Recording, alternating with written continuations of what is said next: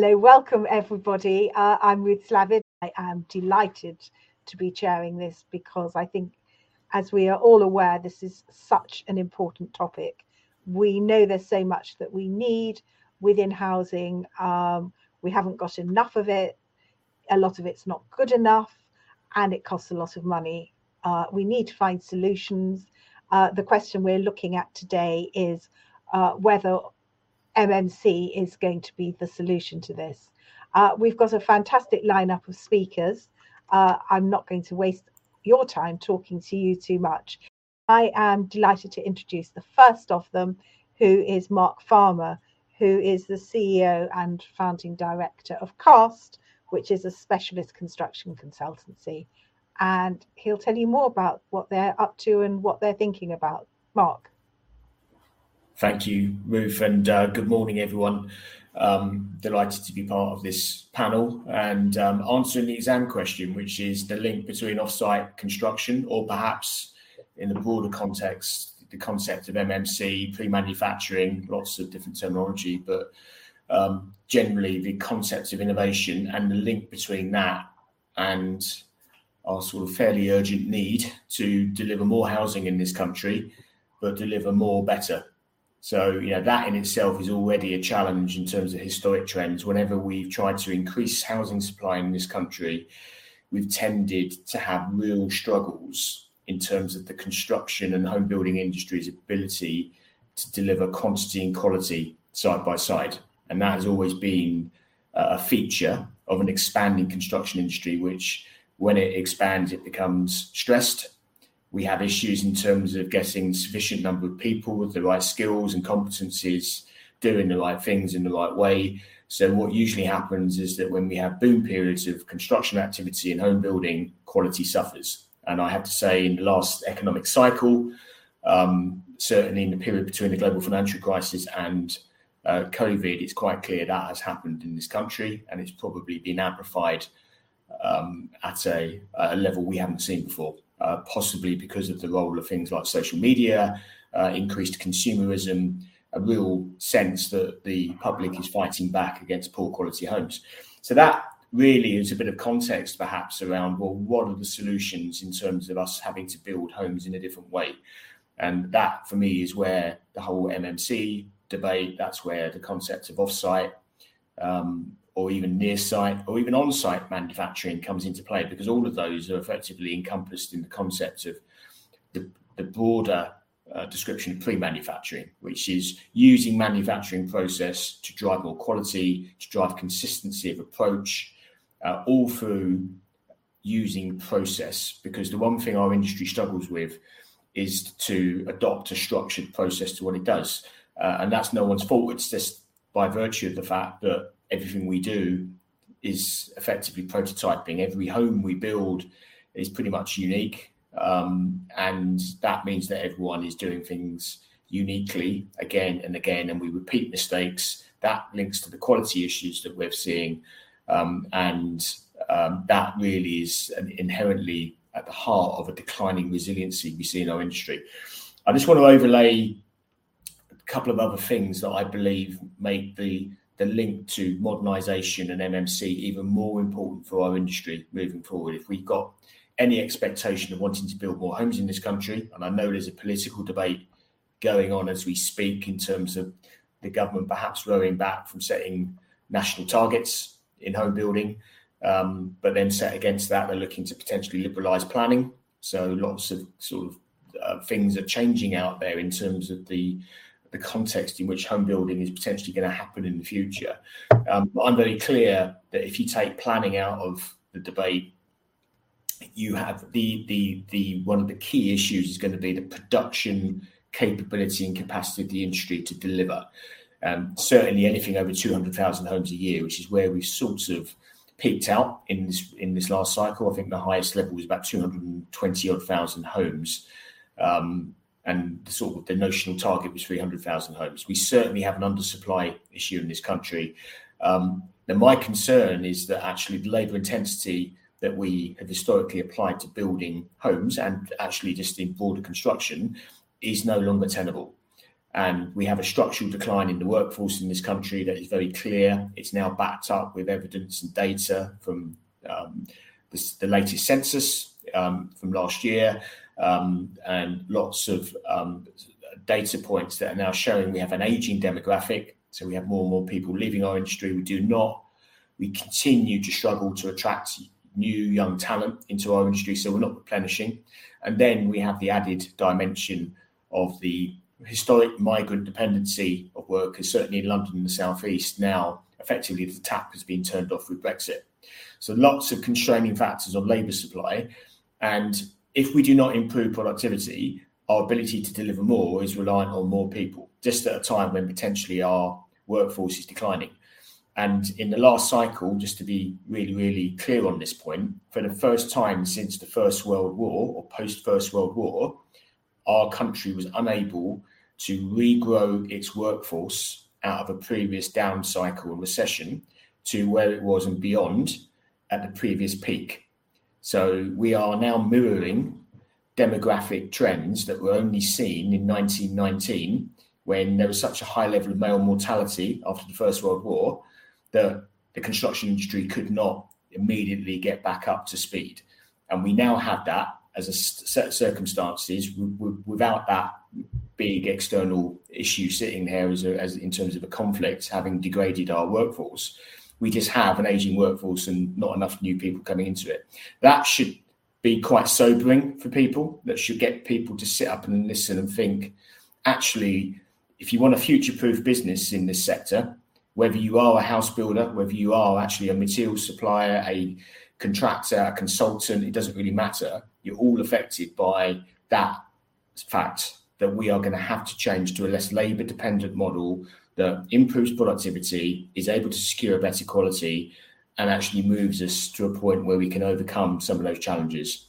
The other linked issue here is the, the broader societal and now political driver of ESG, climate change, decarbonisation, which is going to drive the industry towards a different place anyway. So that it just it's coincidental in some respects, but actually what it does it doubles up on the um, perspective drivers for change that the industry is having to face into, and it's quite clear that if you innovate and you modernise and you're using pre-manufacturing, different categories of MMC, which no doubt we'll talk more about in this session, if you do that well with the right materials, with the right process and efficiencies sitting behind it, you will reduce your carbon, both embodied carbon and operational carbon. We'll build with less waste, we'll build with less embodied carbon in material, um, and we'll build high performing homes if we put them together and manufacture them and assemble them in the right way.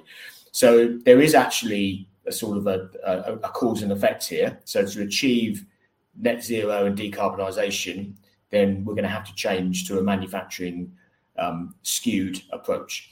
And this is not to say that all of a sudden everything has to become modular, because there's a lot of misconceptions about what we mean by offsite manufacturing, and that is dominated by everyone thinking that means volumetric modular, which is in reality quite a small part of the overall equation. What we're seeing more and more is that the pre-manufactured value of um, developments is increasing, but it's increasing incrementally. So people are just embedding more pre-manufactured content into their projects. It might be panels, it might be sub-assemblies, it might be mini pods. It doesn't have to be entire developments. But what it's doing is it's taking labour hours off site, it's reducing the labour dependency, it's enabling us to scale to increase um, our, our, production with the same, or if not less, people. Um, and just sort of bringing this to a close, I think for me, one of the key things that to be clear on is that the move towards modernising our industry is not without its um, pressure points, its difficulties, growing pains, and you would have seen lots of headlines in the last few weeks and months about quite well publicised failures, um, financial failures of businesses, uh, particularly off-site businesses. Um, the prevalence of big startup businesses continuing to be in, in a loss-making position in the early phase of their development. Um, and I think it's really important to recognise that some of those headlines are actually planned and known and a part of the cycle of innovation. You need, need deep pockets to innovate and do that at scale. Some of them are actually just down to business models being fundamentally flawed. And you know, the MMC sector is not immune to that from uh, just as traditional construction is as well. So you have to, if we're going to innovate, we have to do it well. We have to be responsible for delivering good quality products. We have to actually deliver to the promise that MMC potentially has, uh, and certainly what government and what all of my work connecting with government, particularly the housing ministry, DLUHC, and Homes England, it's all about the potential of what it can unlock around better quality homes, more homes, um, and contributing to, to great places. And with that's the important thing here. It's a means to an end. Just the very last point on the on the last bit of the exam question about better value. So the challenge there is modernisation and industrialisation needs scale. So we're not going to get reducing con- construction costs unless we can scale um, and scale to a level where industrialisation reduces unit production costs. And we also need to decouple the benefits of production savings from land because if you just save money on your production, it, uh, we have a strange system in this country where ultimately it just residualizes back to higher land value. So you're not going to generate value for the end customer unless you're able to put MMC with reducing production costs aligned with sub-market value land. If you do that, then we can drive the value bit of the equation as well. I'll leave it there because um, I know that others have got lots to say on this, but um, hopefully that makes some sense. That does make a lot of sense. And I think one of the things that would be really interesting to talk about is when you talk about scale. Um, obviously, if you are industrializing elements of a building um, rather than volumetric, I'm guessing that you've got more flexibility in your design than if you're going volumetric and saying we need to design, you know, umpteen units, which we can make all these volumetric units for. That's my take on it. Um, but you know, I you're an expert, there'll be a lot more experts. And the next one is Stephen Wightman, who is the MMC lead at uh, Faithful and Gould. Uh, Stephen, over to you. Okay, well, thank you very much, everybody, for attending. Um, as Ruth said, my name is Stephen Wightman. I'm the UK MMC lead for Faithful and Gould, a multidisciplinary consultancy. Many of you probably know us, um, but those who don't, we're part of Atkins and SNC Lavalin. Um, that's the advert over. So, key, the question and the point that Mark made, which is absolutely crucial, and I make no apologies for reinforcing MMC and offsite is a process, not a product. It's effectively a methodology, it utilizes similar materials. It's a methodology of delivering a building using a process driven approach in multiple locations, not just in factories, but also on sites. And Mark's being a, little bit modest actually, because he was fundamental in some driving some of these um, changes that we're seeing in the industry, and particularly in actually standardizing some of the terminology and approaches that we're using. So back in 2017, um, and I was Mark was kind enough to invite me to be involved in this process. There was actually a task force to try and identify or, or rationalize some of the terminology that was used around the MMC and offsite space. And consequently, um, we came up with seven categories of offsite or MMC uh, approaches. They're listed here. Um, we can talk through them briefly, but the key ones, realistically, from the delivery perspective at this moment in time, are category one, two, three, and five. So, category one is volumetric 3D components. Category two is 2D large format aggregated components. That's usually panelized systems, but with uh, other elements aggregated with them, such as windows fitted or M&E fitted into them. Category three is 2D standard structural components. So that's SIPS panels, glulam beams, precast plank. Category four is 3D printing. It's there. It was recognized as being an, an, emerging technology and one that needed to be in, but currently fairly low level in the UK at the moment. So, for the purposes of my discussions, I'm going to slightly ignore it. Category five is non-structural components. That's bathroom pods, composite M&E, used widely. And then category six and seven were site-based improvements. As Mark identified, this is not just about factories. This is also about doing things better on sites to reduce labour content, to reduce movement, to reduce waste.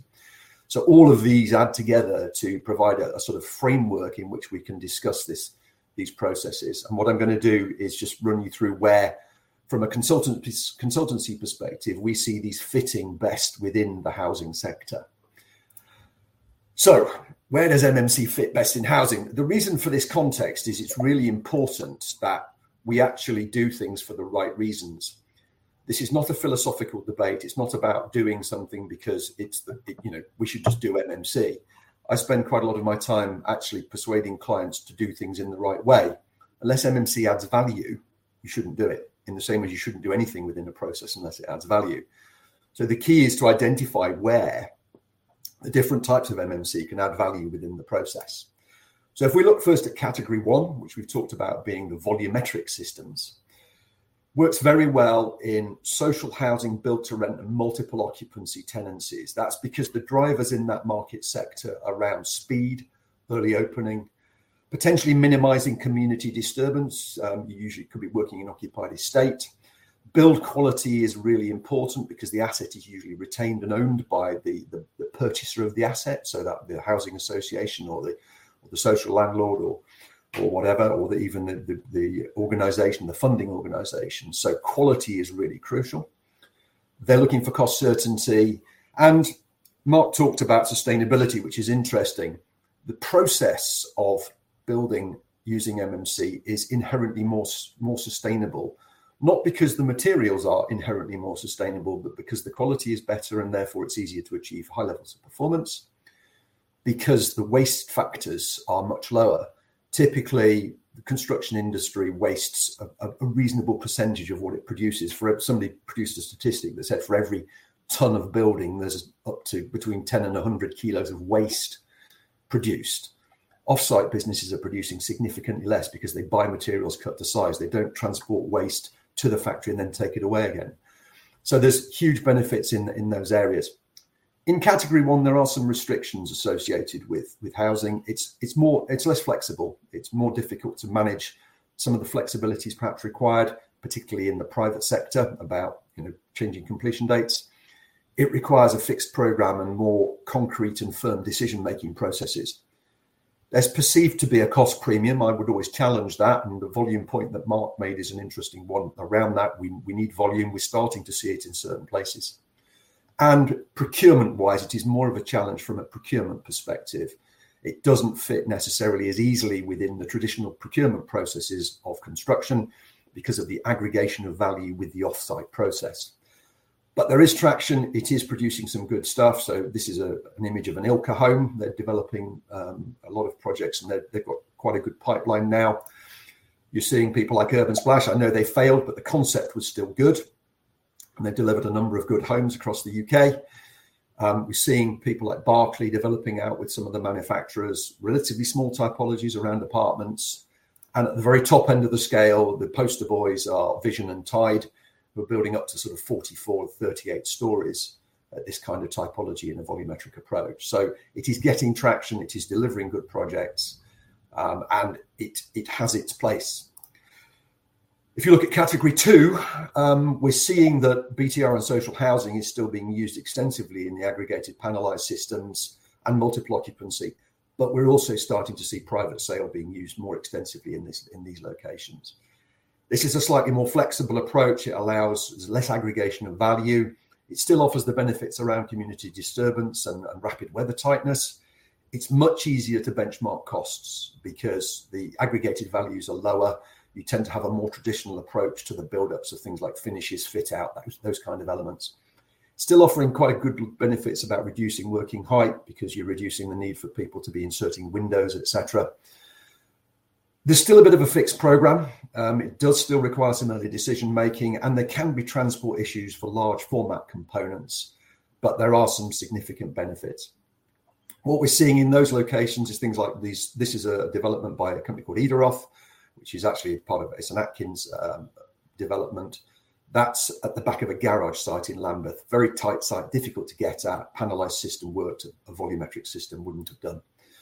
McCarthy and Stone are now using this approach extensively on their um, apartment complexes, and they're finding both program and cost benefits within their processes at the sort of high end of the scale, a company like Creagh producing a concrete panelized system. This is an 18 story apartment block in Coventry that was being built out at the rate of one floor per week, 400 square meters of floor deck per week.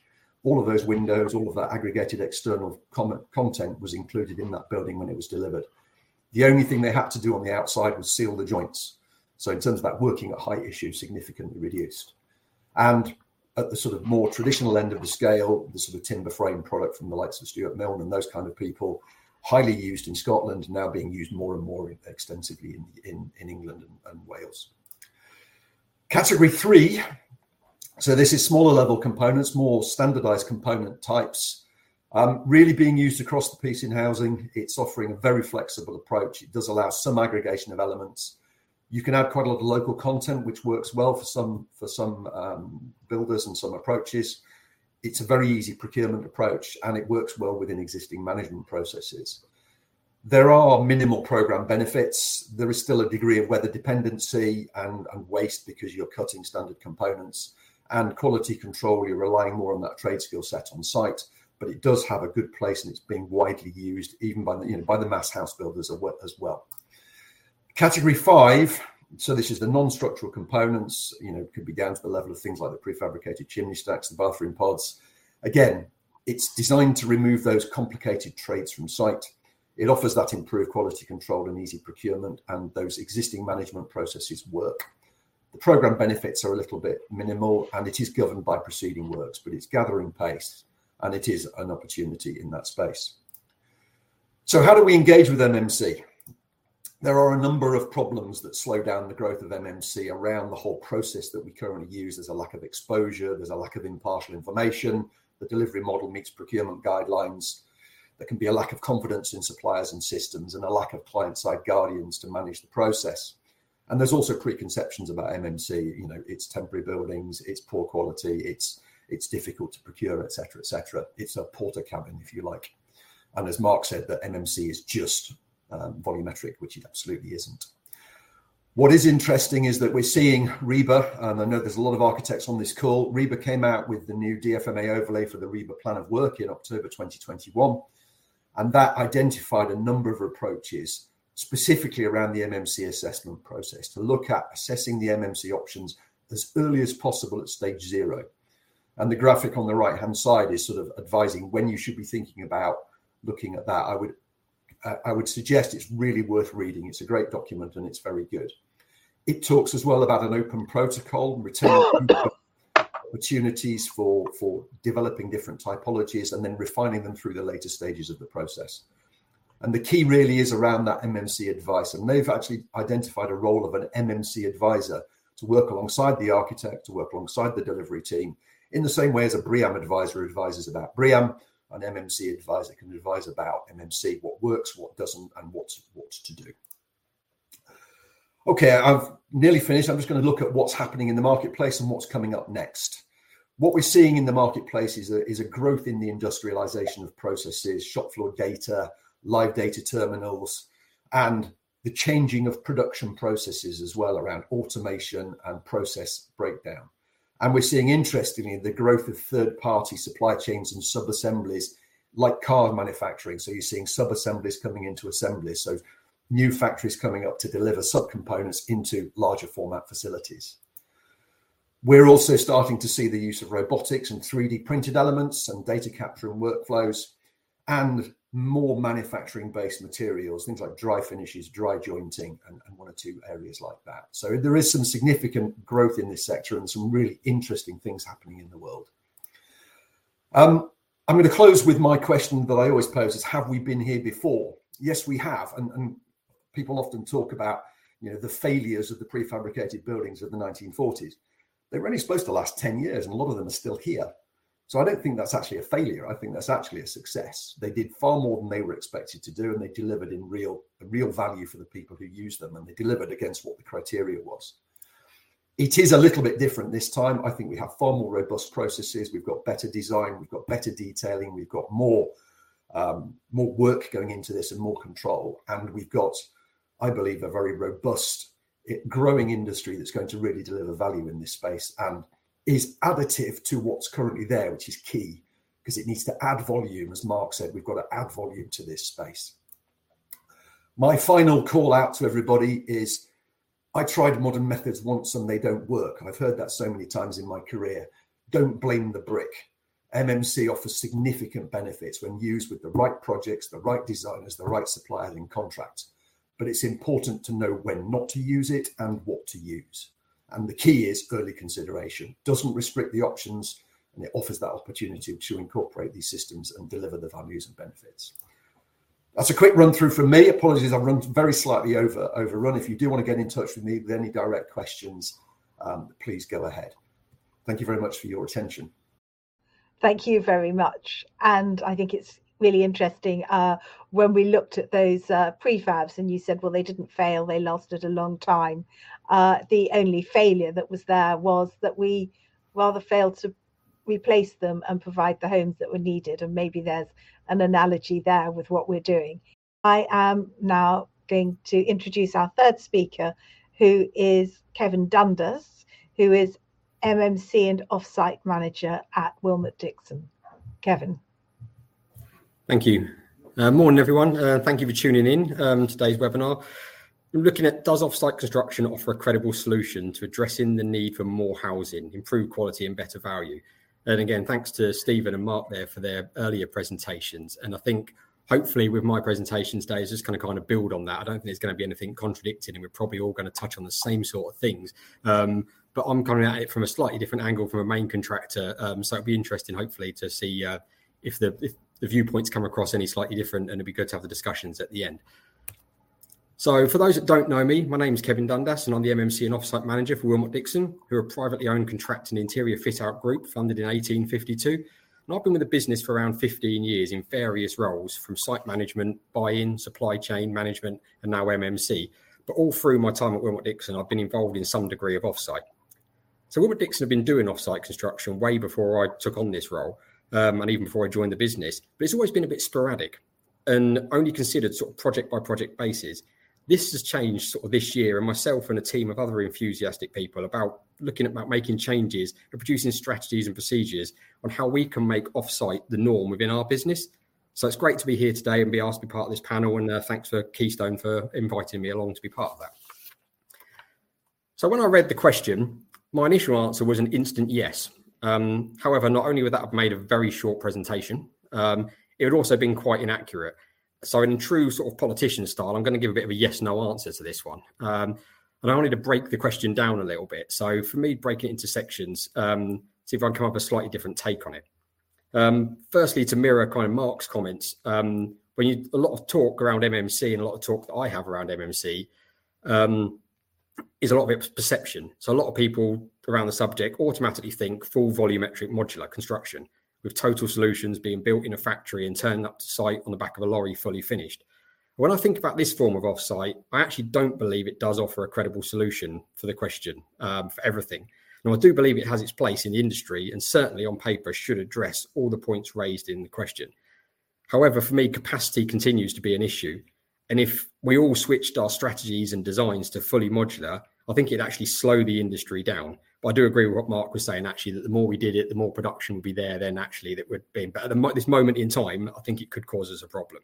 Um, we've also witnessed in my business um, where this type of construction hasn't always improved quality. And it comes down to management and how we change our management style as well. Um, but obviously, quality issues, when they arrive on site, it's very late in the process. So for us, it causes problems because we actually things turn up. We've then got to make changes, do things that have never been factored in um, leads to very long delays. And the value question, in my opinion, is certainly up for interpretation on what the customer perceives as good value. And certainly for us as a main contractor, and I can only speak as a main contractor, um, but the business model changes quite considerably when you're looking at fully volumetric. So for us, we find ourselves placing only two or three orders for a project for the groundwork or the modular, and then probably a clean at the end. So you could ask the question why customers pay a main contractor to manage this process and if it's bringing them value. I'm sure there is in certain areas, but it does change that value question. Um, and also, as you know, there's several companies on the market, and I think the other guys alluded to it as well, that specialize in modular housing. But today, today I'm not sure that any have been that successful. Um, and we see in the news about the kind of losses these companies are making. And unfortunately, we do see some that cease trading. Um, and that, as a main contractor, the risks of that potentially could be swaying my decisions on that. As a main contractor, we're taking all of the risk, but actually not having much of the control. Um, but don't get me wrong, there is definitely a place in our industry for this type of construction. Um, I just think it's not always the answer. And again, much like Stephen was saying, we need to choose when it's right to do it and when it's not right to do it. But on the flip side of this, I do believe that MMC and offsite is a credible solution. And if we consider the other side to offsite and look at the assemblies, such as the sort of framing, timber frame, light gauge steel framing, things like brick slips, bathroom pods, modular MEP solutions, etc., these solutions do provide improved value and improved speed of construction. Um, of course, they only provide benefit if considered at the right time and designed in. Where we've used these types of technologies, we've had varied results. So, from experience, these work well if designed in from the start. If we try and shoehorn them in, then they tend to have the opposite effect, um, which again, the guys touched on earlier as well. Early procurement is also vital to ensure offsite is a success and delivers the benefits we all accept. Um, it needs to be a more partnered approach. So, bringing your offsite partner to the table earlier will be more beneficial than playing multiple supply chain partners off against each other and only focusing on cost. So I want to give you a brief overview of a project where Willmott Dixon did use offsite effectively, and it did prove to be a credible solution for housing. The project was Perry Barr in Birmingham and was for Birmingham City Council as part of the Athletes Village for the Commonwealth Games. Willmott Dixon had the contract to build plots eight and nine. So the project was 430 residential units, with Corstorphine and Wright as the architect. Now, originally, plots eight and nine were to house the athletes. However, due to changes, it was decided these plots would now house officials this meant an accelerated program, and the units were needed several weeks um, earlier than planned. So, to achieve this, Willmott Dixon, in conjunction with the architect, had to redesign and reprice the project in eight weeks with a view to achieving the new handover date. With this in mind, the focus became all around offsite and speed being the key driver. Obviously, for the Commonwealth Games, there was no moving of the, the, the handover date. Um, Incidentally, I think it turned out the things changed and they didn't end up using them, but that's a completely another story. Um, the project switched to using light gauge steel frame with brick slip facade and a slide on balconies, and then internally they opted for fully assembled bathroom pods.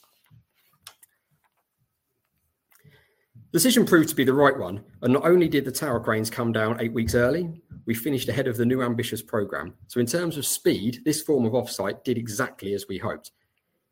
In addition to speed, we also noted various other benefits, including a vast reduction in people on site. So this redu- resulted in less Willmott Dixon personnel on site, which was a reduction in prelims, but also less people also improved health and safety risks, especially as we were building the project during a global pandemic.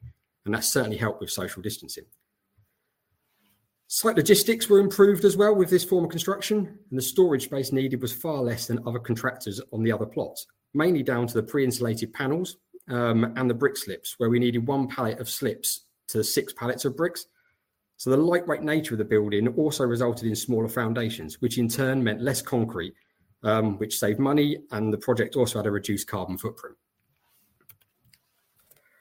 So to back up the sustainable benefits of these types of construction, and again touches on what Mark said, the business reviewed similar sized projects to compare the waste, electricity, and water consumption.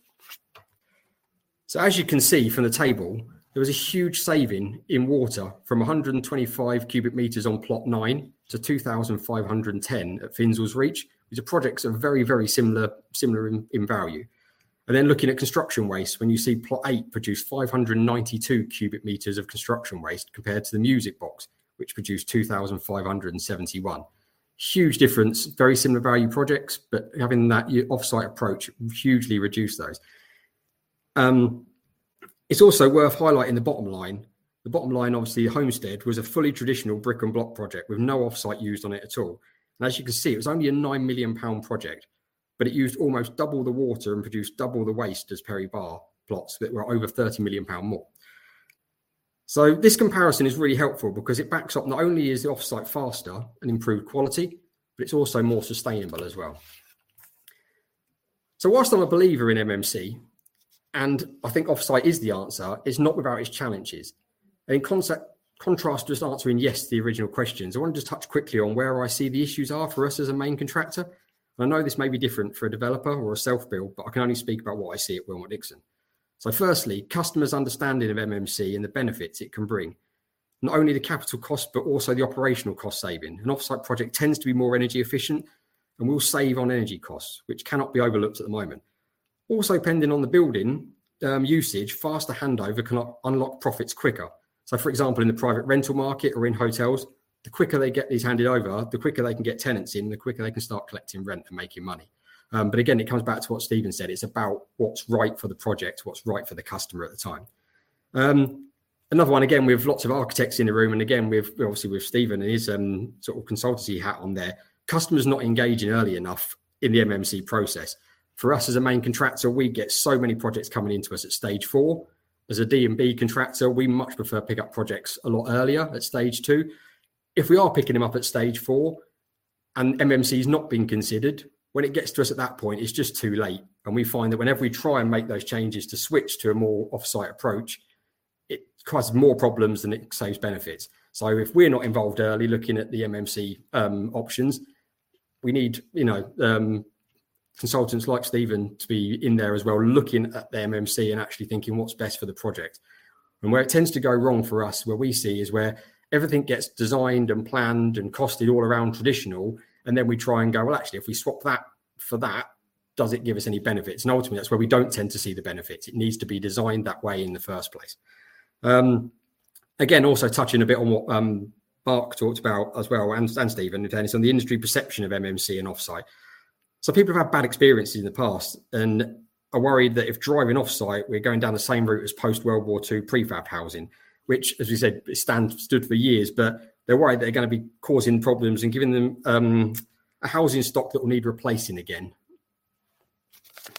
Um, so, in summary, at this stage, I don't think the industry does have all the answers. Um, however, what I believe, and again, this is why things like today are really important and the people that are around the table, but the more we collaborate with customers, architects, contractors, supply chain, consultants, everyone in the in the process, the easier journey will be, and we're more likely to see a credible solution in the future. Um, so that's all for me. Thank you for for for listening.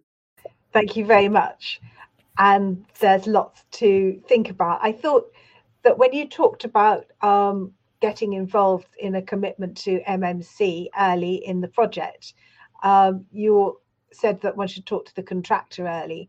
And of course, uh, the role of the manufacturer also becomes different and they need to be involved in an early stage. And I think this is probably what we're going to be hearing about from our next two speakers how things are going to change and what they can offer us. And uh, the next speaker is Scott Denham, who is sales director at IG Masonry Support, um, who I'm sure has lots to tell us. Scott. Yes, thank you, Ruth. Uh, good morning to everyone. Thanks for joining us. Um, yeah, we're coming uh, IG Masonry Support from this in a, a different way, uh, in the sense that we traditionally our core range would very much be uh, traditional methods the masonry support would uh, be for brickwork contractors. However, um, the two sort of uh, main brands within the IG, IG Steel Lintels and IG Masonry Support, um, have been doing off-site components uh, in hybrid in conjunction with traditional for many, many years. Uh, started with IG Lintels predominantly in the, the low-rise market, um, and uh, and then sort of spawned, um, if you like, IG Masonry Support uh, purely from uh, contractors having difficulties with traditional methods and the time and cost, the uh, sort of experiences they were having to try and get some of these details on, on jobs completed. Um, so we, um, as a business, uh, were approached uh, prior to IG Masonry support being established uh, with a set of drawings for a job up in, in Scotland. A bit of a history lesson here. Uh, for uh, the the detail showed a, a brick soffit, um, which was at the time uh, quite a difficult detail and very expensive detail to put into the, the buildings for the, the high rise sector. Now we know that high rise sectors are particularly tight sites. Um, they a lot of labour on site, um, getting sort of, if you like, in the in way of each other. Um, at times, safety can be an issue. Um, but speed of program is key with some of these high-rise buildings. So they came to us with a problem, um, and uh, the traditional methods that they were having to use to do this type of detail uh, were very costly. Like I say, so one would be a, a rods and stirrups system for a brick soffit uh, above a window head, which you have to build formwork up on, site prior prior to uh, doing the installation. Then you have to have a sacrificial lintel um, and then hang the bricks, uh, each in turn off the lintel themselves. You'd then have to thread a rod through uh, a perforated brick, or even have to drill through the brick itself. Uh, and then you'd have to fill that with uh, with mortar and let it cure. So very very time consuming process. Um, and then at the end of it, you'd take the formwork down, so there was considerable waste as well. Um, and that just wasn't something that the contractor really wanted to go down. Um, the other option would have been concrete, and still is a, a viable uh, sort of concrete brick slip concrete method, um, and more to the sort of modern methods of construction. However, it's very very heavy, uh, and the contractor knew that it was going to mean that it's going to be very costly and uh, time uh, sort of crane movements to get the units in and out. It also gave them less adjustability. So they, they come to us, and at the time we we looked at it and thought, with our knowledge, um, that we could uh, create a, a, product which we thought would add benefit and could be assembled in our factories, come to site, uh, and solve some of these issues for them. So we launched um, what was then at the time uh, IG Masonry Supports a brick slip masonry support system, which was a very quick um, sort of brick slips adhered to a, a metal carrier, uh, traditional masonry support, which achieved that detail. And it, it took off exceedingly well, um, winning many awards, two back in uh, 2015 and 2016 as Innovation Product of the Year, because it drove speed on site, quality from our factories, uh, and it allowed that detail to be much more uh, uh, affordable and uh, achievable for, for the contractors in, in, in looking at that. Since that time, we've developed it further, and the Keystone Group the IG Masonry Support are part of are very much looking at how we can blend our traditional methods uh, and products that we offer to uh, an ever growing demand uh, to supply uh, products in an offsite offsite capacity. Uh, not volumetric uh, as such yet, um, although that's certainly on the drawing board for us as a group. We um, we're looking more at components such as you see here, bullseye arches, uh, large arches, and the credible sort of um, benefits that some of these actually give.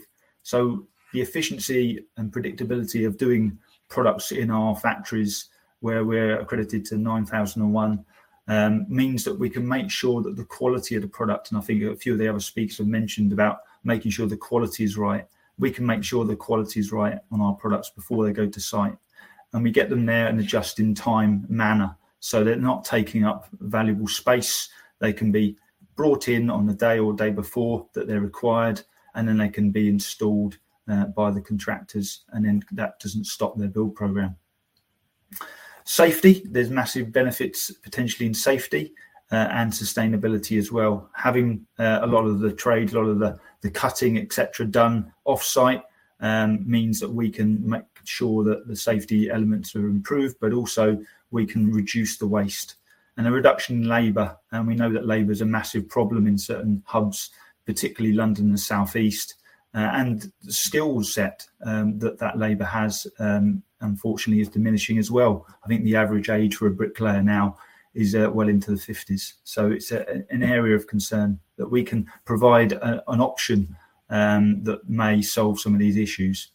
The speed of installation I've talked about, and then I've given some cost certainty as well to, to the builder um, uh, in their program and their budgets.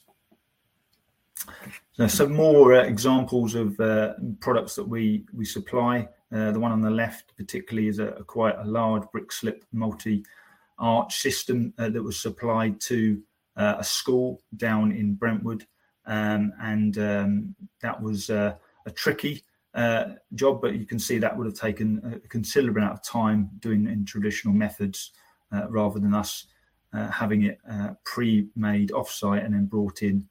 We also do the brick slip lintels uh, above window heads, which can again just be put in like any standard lintel, but it means that soffit uh, detail, which would have been a much harder detail to do in traditional methods, is a lot quicker and it allows them to just build much quicker.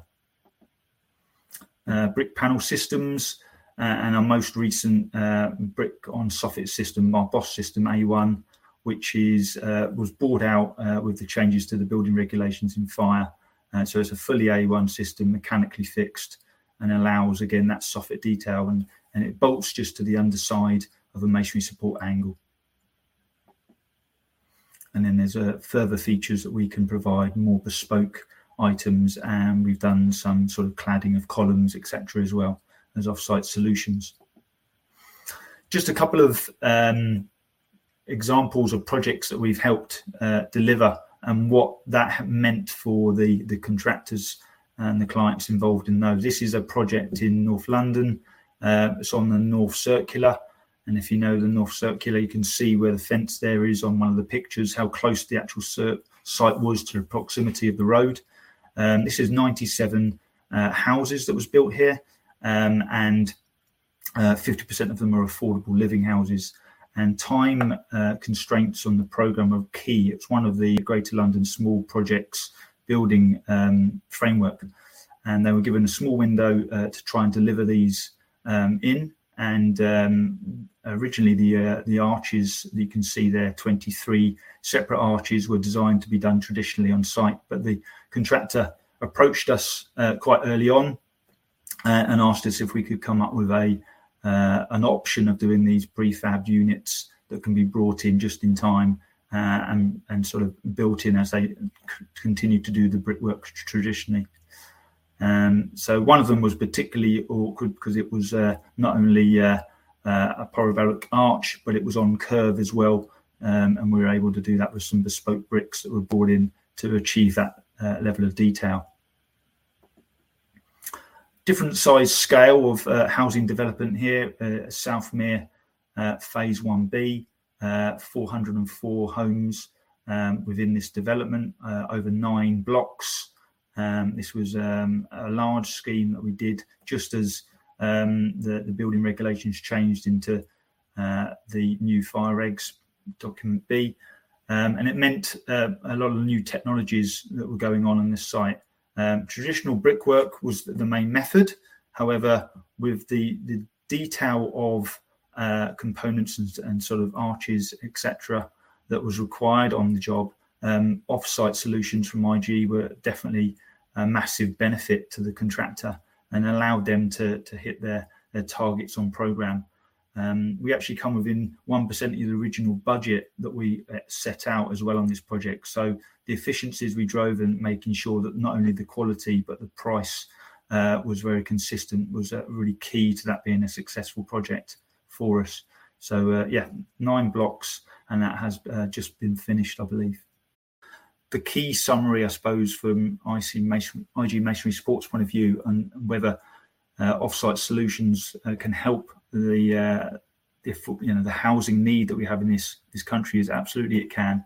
It can help with um, a lot of uh, sites in terms of the speed of construction. These new techniques um, can actually help. Obviously they can be a cost effective solution uh, and we can make sure that the quality of the products are uh, of a good quality as well um, sustainability is very core within our business um, we are recently uh, a, a carbon neutral business, um, and all of our products now have got fully EPDs. So we're taking that very seriously. And again, we're having look the components pre-assembled and then brought down to site.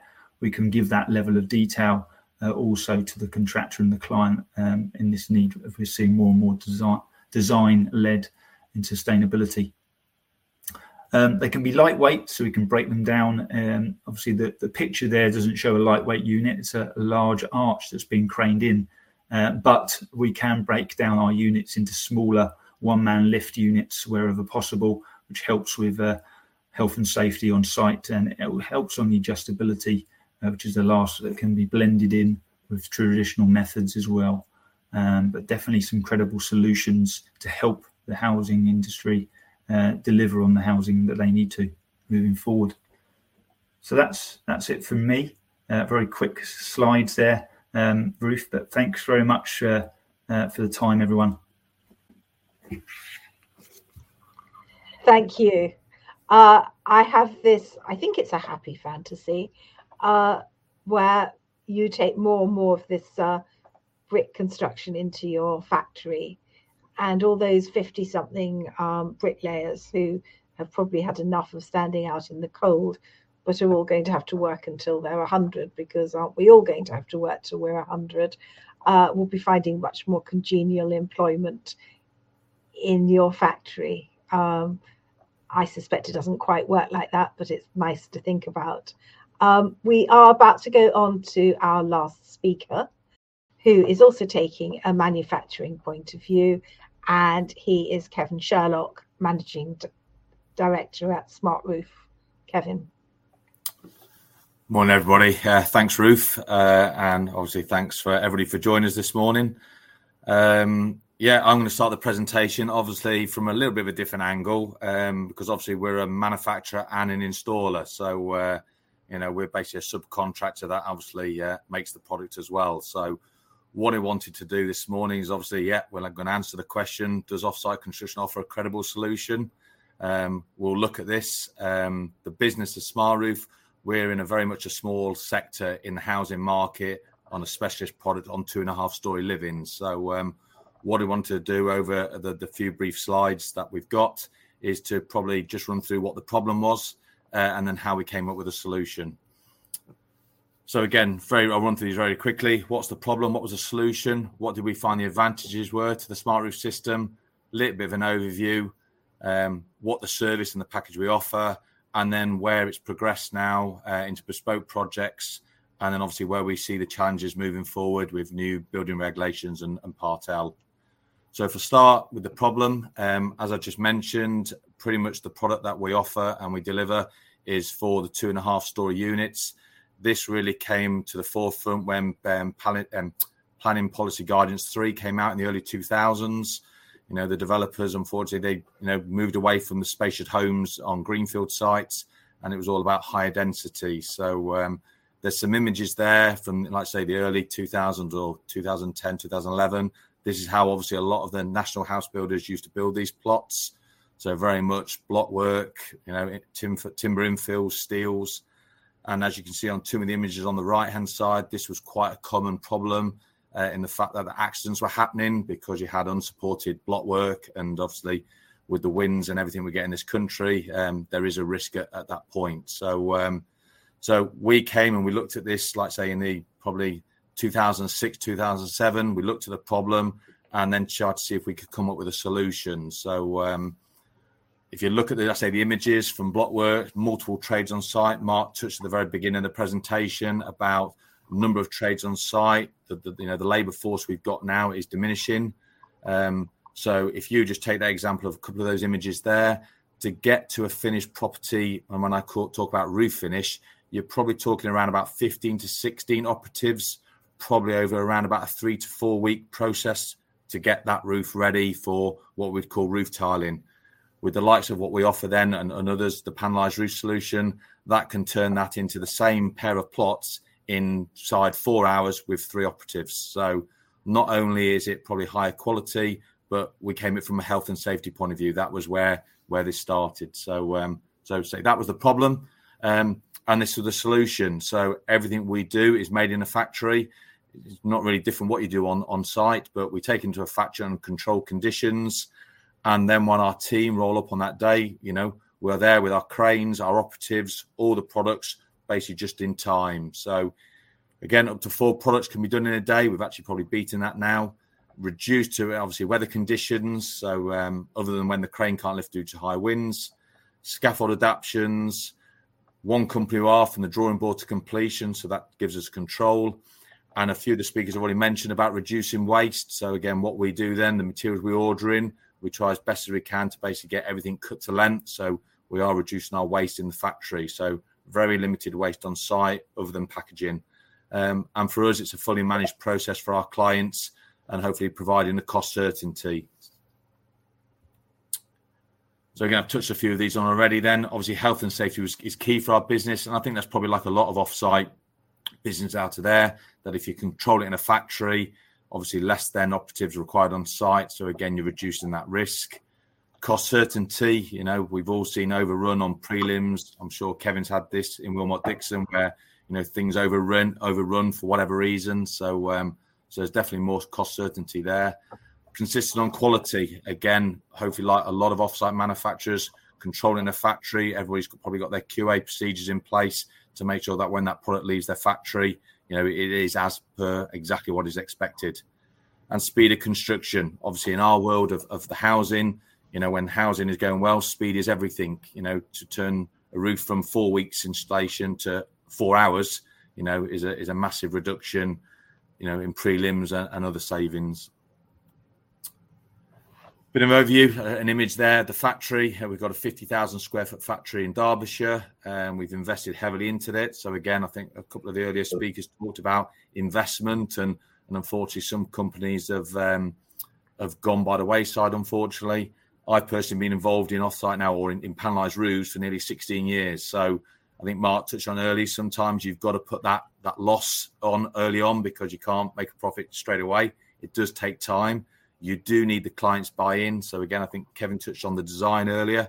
You know, we're fortunate now with a lot of clients we work for, their designs have now been changed. So actually, by going through that process, it makes it a lot easier. But that has taken a lot of time to to get to that point. So um, I say we're fortunate now, obviously, with the team we've got. Um, like I said, they've been involved in in roof and panelised roofs for a long time. We are seeing a, a, little bit of a movement now following the pandemic. Obviously, probably like a lot of us, we're all working from home now. So for everybody, space is key. So we are actually seeing this room in that loft, um, you know, the, the office space, the little office space, or whatever it's going to be. So we are actually starting to see a, a slight increase in that. So again, I touched on it earlier. The service we offer, obviously, we try and keep it as a complete package. We're fortunate as part of the Keystone Group that we've actually got two of the manufacturers in terms of dormers and roof windows. Um, so that's you know part of our, our package as well. So again, when we roll up, we're, we're offering the complete service. Again, when we first started the journey back in probably 2007, 2008, it was very much trying to solve the problem of what we call traditional terrace units. Um, obviously, then once that's been proven to the clients and they're happy and it, it does what it says, we now progressed over the last couple of years now into probably a little bit more in the design where there's an example of a job we down in Exmouth where it's actually a curved block to give an example, that was 18 units. That took us all told around about four weeks and probably saved about 14 to 16 weeks on a build program. And from a cost point of view, it was actually confirmed by the client that it was actually probably cheaper than doing in traditional construction. So they had the benefits of the speed, benefits of quality, and we've still kept to the design that the architect wanted to on the curved block. A latter project we're just about to complete now up in Liverpool. Um, this for the Housing Association, where it was actually a refurb job. It was the old um, Allerton Road Fire and Police Station.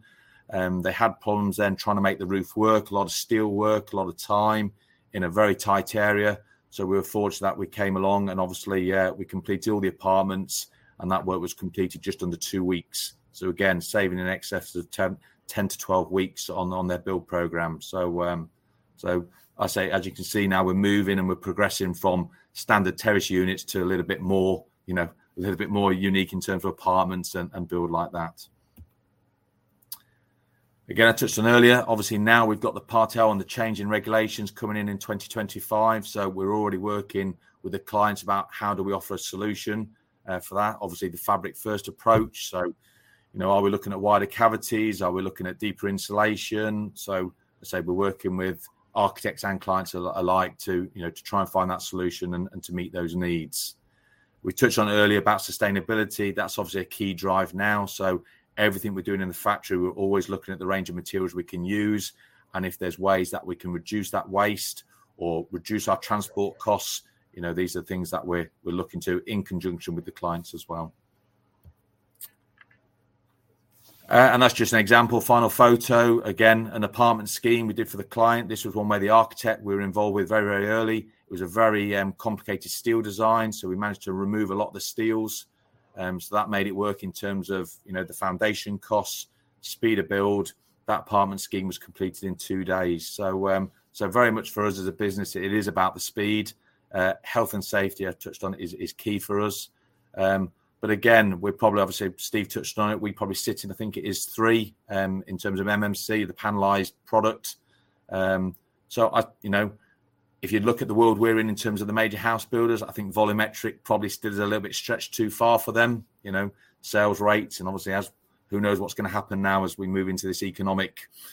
I don't know we use the crisis, but we're going into economic challenges, should I say? Um, but I think there is a there is a route um, or there is a market for a panelized solution that can kind of is a midway. So uh, I think we're quite fortunate. Now. If I look at the journey we've been on since 2006 to where we are now, Um, I think pretty much across the country, there's pretty much all the major house builders are now using some form of panelised roof on their on their two and a half story developments, and hopefully that will progress into other type you know other types of units. So um, whether that be like say flat roofs or or non-room in the roofs, maybe cassetted systems. So um, so hopefully that can, kind of gives you a brief overview of what we are, I say, as a product and, and as a business.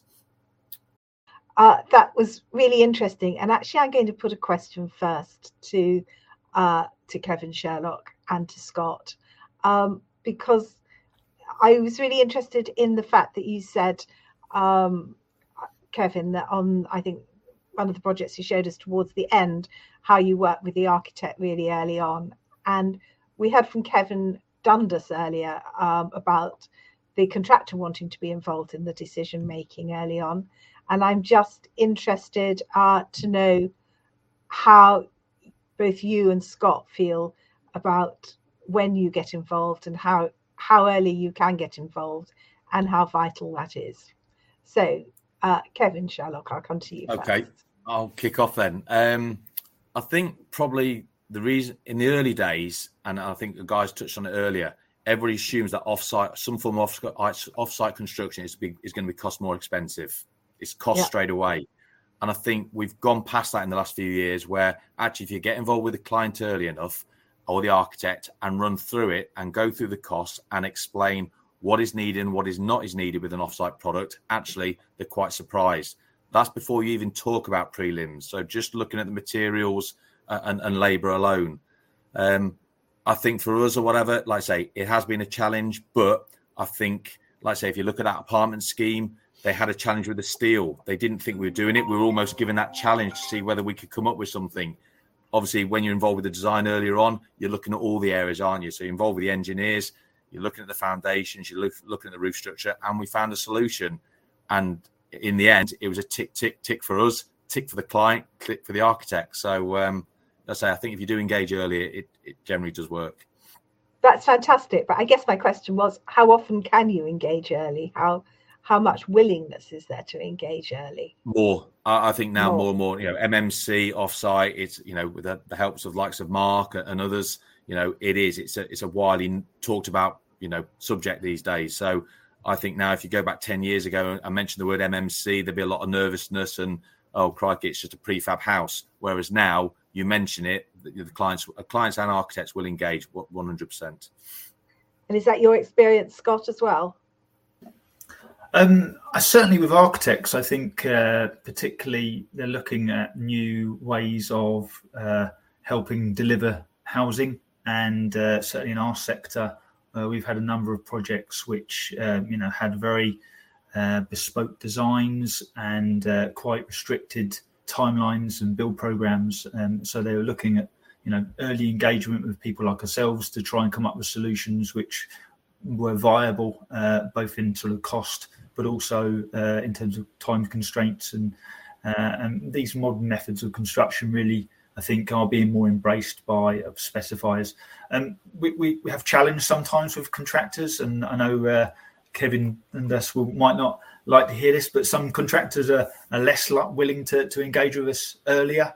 Um, and there are obviously some reasons for that on occasions. Um, but you know, some the, the projects that we get involved with um, that go the best certainly are, where that engagement's been early, Ruth. Well, Kevin's probably delighted to hear that other contractors aren't as forward thinking as he is. Um, we, we've got a question. It's a bit more of a comment than a question, but I just really like it. Uh, from Bob Eden, who says, MMC conjures fear of a lack of individuality. At the outset, sameness is probably more likely in getting it off the ground Compare this with mass car manufacture. Initially, Henry Ford said you can have any color you like as long as it's black. Through and that goes through to just how many new mini types does the world need? And I suppose the two questions that really come out of that is number one, is there a feeling, which I'm sure you guys don't share, that um, MMC are limiting our possibilities in design? But the second one is actually, do we need to move to more standardization? Because, like he says, you know, how many new mini types does the world uh, need? I'm going to put that question to Mark.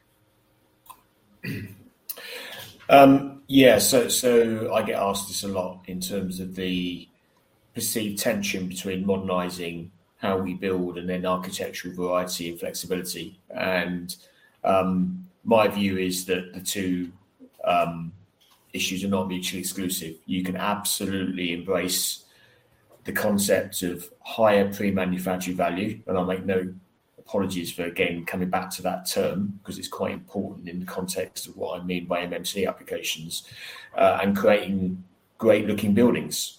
Um, and you know, obviously, we also need to remember that increasingly and quite rightly, the debate is not just about the buildings; it's about the place and the community you put them in. So there's a bigger picture here, albeit it's probably not the subject of this debate. But I'm very clear that the concept, the categorization of MMC that, that, that Steve very um, helpfully went through and I was involved with with the government um, four or five years ago, um, gives you that menu of options as to how you can go about uh, embracing MMC in a way that actually still enables you to design in a fairly customized way.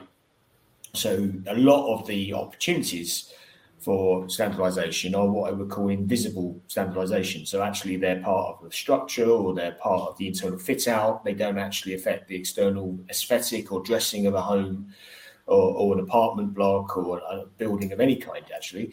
Um, and they become, you know, part of the chassis, if you like, or the fit out establishment. Um, that then can be dressed with individuality. Saying that, and going back to the second part of your statement, I think there is an opportunity as well for celebrating standardization architecturally as well. So, and, and if you look back over history of architecture, there's some very well uh, established periods when standardization is not shied away from. It was part of a vernacular that got established, and you know that is a potential for what we do now. We've got to do it well, and you know what we don't want to be doing is creating legacy of things that get knocked over in 50 years' time. We want things to last and stand the test of time. And that's that's the test, I suppose, for some of the more productized full volumetric options that are coming forward, where it probably does push you towards more standardized uh, aesthetic and typology. Um, but a lot of this discussion today, and in particular from, from Scott and Kevin around what primarily category three, five, and six MMC, are effectively hybrid solutions that get embedded in a mix of, of very d- design versatile solutions. And that's where we're seeing most of the, the growth in the MMC market at the moment. It's actually hybrid combinations. Just the percentage split between what's on site and off site is just shifting, and it's shifting very subtly, but it's not preventing architects doing their job. And I think you know that that sense of embracing MMC uh, uh, is all. I also see it not just from designers, architects, and engineers. I see it actually um, from tier ones as well. So I know the comments is made that sometimes contractors stand in the way, but for me, I'm seeing the penny dropping in the tier one market that actually peak labour intensity is no longer achievable on some sites. So they're being driven towards moving those solutions off site and are actually active proponents of um, the sort of products that Kevin and Scott talked talked about in terms of you know just what are the labour saving methodologies that are going to reduce peak labour on site and make the job of integration of all of these things easier. Stephen, um, I think uh, you yeah, are working. You're working very early on uh, with the clients and the mm-hmm. architects, aren't you? And um, presumably, you're working with people who have at least thought about uh, modern methods of construction because if they hadn't thought about it, they wouldn't have come to you. But I'm guessing you're having to allay quite a lot of their fears. I think it's one of those things that's historically been a, been a challenge. It's going to look like a load of boxes stacked up on top of each other. You know, it's going to look like a load of porter Portakabins. I think Mark's yeah. point is absolutely key. It's about invisible standardization and it's about visible customization. Does anybody really care about the the elements that can't be seen? Um, you, what you're talking about is a substitutory approach where you can basically substitute component for component and interchangeability. One of the areas that I think is going to be increasingly interesting over the coming years is the approach of platforms and the Construction Innovation Hub and their platform rulebook, a product platform rulebook. The idea that you can you can effectively interchange components to build up an assembly of processes. Ultimately, that's all a brick is. A brick is a component that you just build up in lots of different ways and you, you use it in different methods The, the challenge with this is that the components tend to be a little bit larger, which is why there is this belief that because it's a bigger component, I can do less with it. You just have to work within the constraints. Um, so it is doable. There are some incredibly um, innovative and visually arresting buildings out there that were built using MMC. And Scott showed, you know, those arches. Um, mm. and, and, there's a similar building in, in London at King's Cross, which was built um, was actually built by another company, but they did a similar thing. They precast all the arches and all the structures, and they glued the bricks into the precast before they delivered the units to site. There's no, I mean, in actual fact, in that case, there's an architectural detail that couldn't be built in brick traditionally. It could only be built by using some form of constructed, some some sort of manufactured process. And I would suggest Scott's arches, particularly the composite arch Scott, that was both you know both an arch and also a curve, was probably easier to manufacture in a factory than it would have been to do on site. Particularly as Mark says, with you know do we have that one unique bricklayer who could actually build that that composite arch structure? There's possibly only half a dozen of them in the UK, and finding them would have been hard. So I think it's it's a it's a bit of a it's it's not a fallacy that's not fair but it is just about understanding the components and understanding what can be done. Um, but absolutely it's that that just coming back to the other point about early engagement. Um, early engagement doesn't restrict the options either. Early engagement is about making sure that the, the opportunity is open to utilize an mmc system but it's it's a lot more difficult to pick up kevin's kevin dundas's point if it gets to stage four and then somebody says oh we could do with saving some time on program here. Can we implement an offsite approach?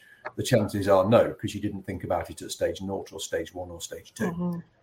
You don't have to do it. Good, good MMC and offsite design is just actually good design.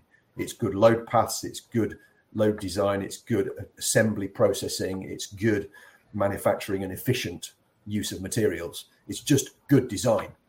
That's what it is. So there is no reason why we shouldn't be doing that and let's hope that in 10 years time we're not even talking about mmc because uh, it'll be part of everything um, there are other concerns um, we've got a question in here um, saying all off-site construction methods are limited by the maximum size of components that can be transported by road uh, this is one of the key issues and a major constraint what are your thoughts now i mean i noted that i think it was in um, steve's presentation but forgive me if it for someone else that you sort of started talking about, um, for example, volumetric being particularly suitable for social housing.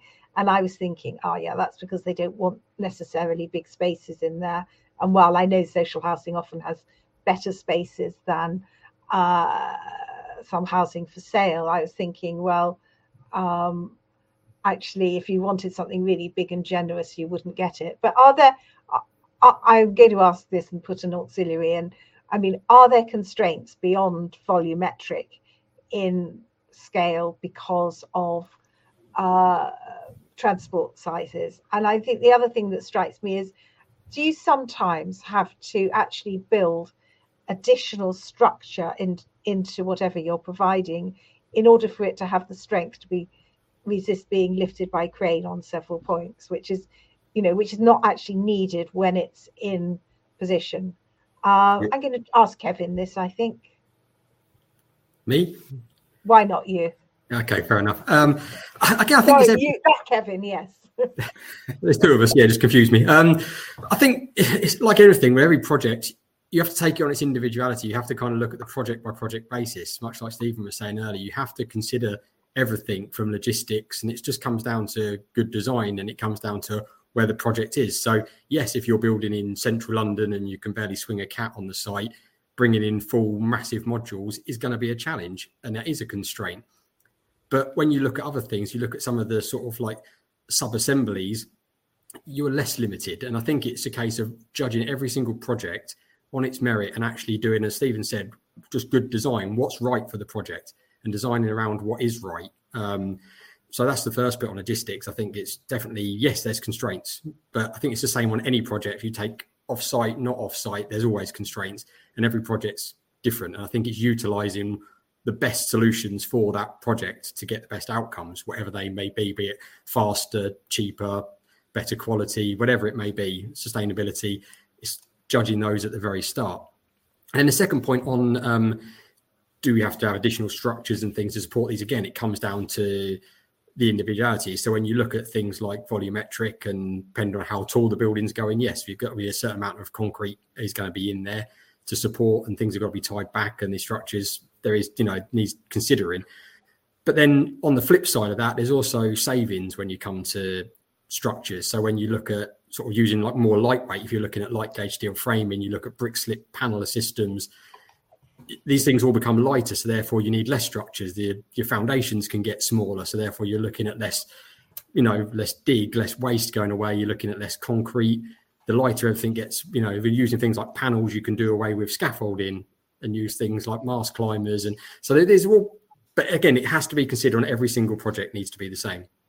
But you can't get away from the fact that certain things can't be delivered in certain areas and lorries are only certain sizes because the UK roads are only certain sizes and that's yeah. that's going to change. Um, okay, I'm going to cut. Thank you very much. I'm going to come back to Mark. I think um, because some one of our questioners is concerned that there are already le- issues with lead times on factory products. If more items move to offsite fabrication, are there enough factories to supply the products? And I'm guessing, Mark, that while you've been talking about big scale issue, you've also been looking at how it actually works and that you'll have a view on this. Yeah, it's a good question. I think it's a fair question and challenge in terms of, um, you know, planning, scheduling, again, c- touching on what we just spoke about, supply chain logistics, you have to think about leading and available capacity in a different way. And it, it, does need a different approach around how you plan your projects. And I think Steve mentioned earlier on the um, DFMA overlay to the RIBA plan of work, which is a, is a really important control document for project management of jobs and understanding decision making and the sequence of decision making needs to be done in a different order. And you do need to pull out those items that are likely to be on longer leading. And that's just the, the essence of manufacturing. So, you know, leading times just they just alter between traditional construction and uh, off-site. So in traditional construction, you'll have leading issues with bricks, with lifts, with steel. Mm-hmm. Um, all you're ha- all you're doing is transferring that to a different range of products, which are more pre-manufactured and more consolidated. Um, I, I, think the issue about uh, capacity: are there enough factories? Um, my view is yes, there are, and actually part of the issue is utilising, getting up to full utilisation the factories that already exist, the good, the good factories. So mm-hmm. that's not all factories, and you know, again, I, I would put a challenge that some of the available capacity, technically and from a qualitative perspective, is not where it should be. So actually, part of this is promoting the good companies doing great work that are creating high quality products and actually some of them do not necessarily have full utilization on their factories. So, you know, we need to move towards using more effective use of the available capacity, but then doing that in a more structured way, particularly around giving advance warning of when orders are required, because that that enables the flow in the factories to be continuous uh, and not be stop start. And that's part of the problem is this staccato nature of our industry, you know, we always want things lastminute.com, and that doesn't align well with manufacturing, where you need much more um, forward visibility of orders. And when you, if you can do that because you planned your project differently, you've brought the design forward in the process, you've integrated direct discussions with the supply chain, it's all perfectly feasible and doable. And you know, I, I see it on our projects all the time. So, you know, I wouldn't, I, I don't think it's something that can be overplayed, um, but it, it, it does need good management of the project. Uh, I've got a question here about digital twins. Uh, someone's saying, I noticed no reference to digital twin within MMC, which surely will be fundamental. Uh, who'd like to tackle that? I think the um, digital twins are interesting. It's an interesting question. The level of BIM and digital take up within the offsite industry tends to be greater than in some other areas because you have to break the building down into components and you have mm-hmm. to break it into elements and do a level of design detail that's required to actually build it in a factory. So for Kevin's team, because he's using machine components, he has to build a digital model of the of the of the element that he's manufacturing to perhaps a greater degree than might be the case to a joiner just building a timber frame partition on site. Now, what that generally tends to lead to is a higher level of digital information that's not necessarily being fully incorporated at this moment in time. Everybody's learning about digital twins, but I think the the ability to utilize that level of data sets within a manufacturing process, procurement of materials, QR coding, even RFID tagging, is probably going to help drive the adoption adoption of digital twins and perhaps help the likes of Kevin Dundas's team to actually build digital models and digital approaches. Um, because you have to do it. You can't run a factory process by just giving a, somebody a, a, drawing and saying build that petition for me or build that roof cassette for me or build that element. You have to actually break it down into component sets because you're buying in those components machined up and pre-built.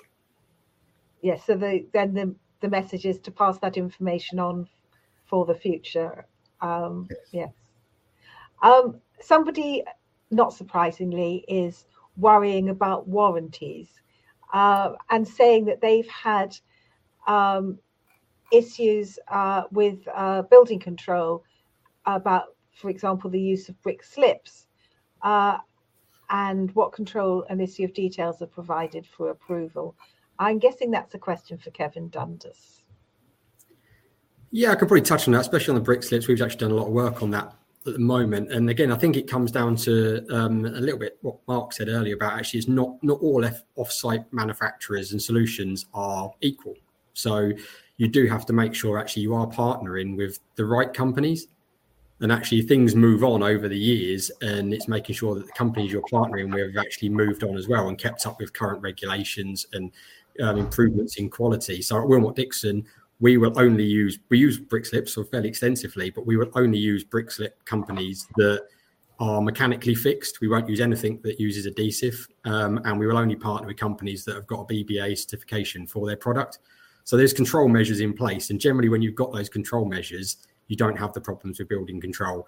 But it's just using any company or using products that aren't necessarily backed up with a certification um, that can generally cause you the problems because it's it's interesting as well, especially when you say, "Oh, we're not going to glue the brick slips on."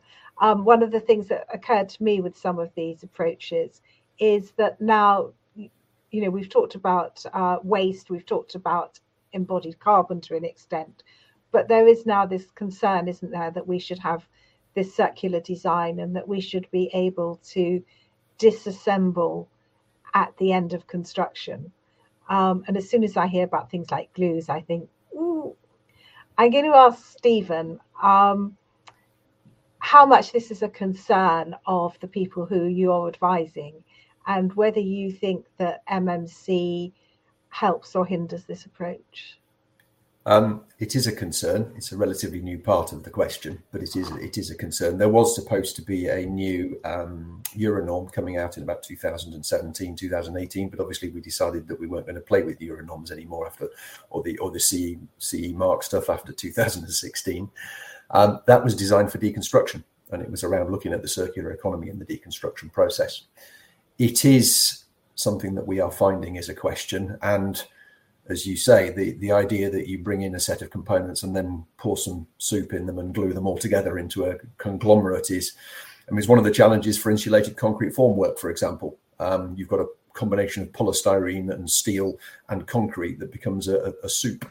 Um, so yes, it is a concern. Um, I think it is again still early days, along with a lot of the sustainability questions about circular economy and what actually could you reuse. You know, the volumetric building industry, particularly the, the hire fleets, would tell you they've been doing that for 75, 80 years.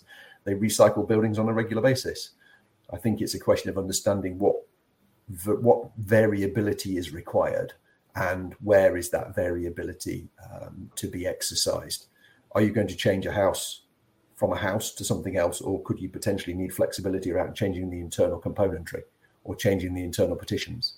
It's likely to be a house I think yes. is probably the case. A, a building that is designed for a multiple occupancy estate, such as a, a, hotel or a student accommodation facility, may change its use to an office. Um, yeah. But it's a question of how you do it. Now, looking at offsite componentry, particularly fit out, things like internal partition fit out, using M&E componentry like bathroom pods, effectively means that opens up an opportunity to deconstruct um, and to basically refresh and renew. So there are there are some interesting aspects to the the opportunities there for offsite. Still very early days, I think, at the moment, Ruth, but it's a it's an interesting aspect of it. I'm going to circle back a little bit, um, but because uh, I'm going to come back to Scott, who I think had something to say about one of our uh, earlier questions. I think was this on warranty, Scott? Yes, thanks, Ruth. Um, I did have um, an opinion on this, and I, I, sort of echo what Kevin mentioned about uh, picking the right uh, products with the right um, credibility in terms of the certification and the process that they've gone through on their products. And I know this is always a very high profile, but we were very conscious uh, when we developed our brick slip systems that we needed to to get buy-in from warranty providers, LABC, NHBC, that the like. So we invited them up to our offices and we went through what they were expecting to see in terms of testing so that we could make sure that we covered every step and every box that they wished us to do. We did that not only to to please them, to make sure that the product would be accepted, but also to make sure that we were happy that we were doing everything we could to make sure it's the most robust product it can be. Further than that, we went then and did our BBAs uh, and uh, third party testing, but then we also, uh, on top of that, went to a third uh, pers- uh, party consultant in Arup and asked them to give us what more over and above a BBA um, do they think that we we should do as well. So we uh, we sort of went above and beyond, if you like, an accreditation, and it's completely um, relevant and a good question because uh, there are unfortunately horror stories out there with systems that do fail. So uh, it's a it's a good question. Okay, I think we're probably going to need to draw this to a close now. Um, I know that at least one of our speakers has to be off straight away. Um, I can think of hundreds more things we could discuss. Um, I'd love to talk about the uh, role of modern methods in uh, upgrading our existing housing stock, for instance, but I think that's probably a huge question that we'd need to um, discuss at great length. So I am going to wind this up. I just like to thank all our speakers very much uh, for bringing so much knowledge and uh, interest to this. Uh, I'd like to thank everybody who's attended um, and uh, particularly the people who sent in questions. And I think really um, that's it. Uh, look forward to seeing you again uh, at another event. Thank you very much and goodbye.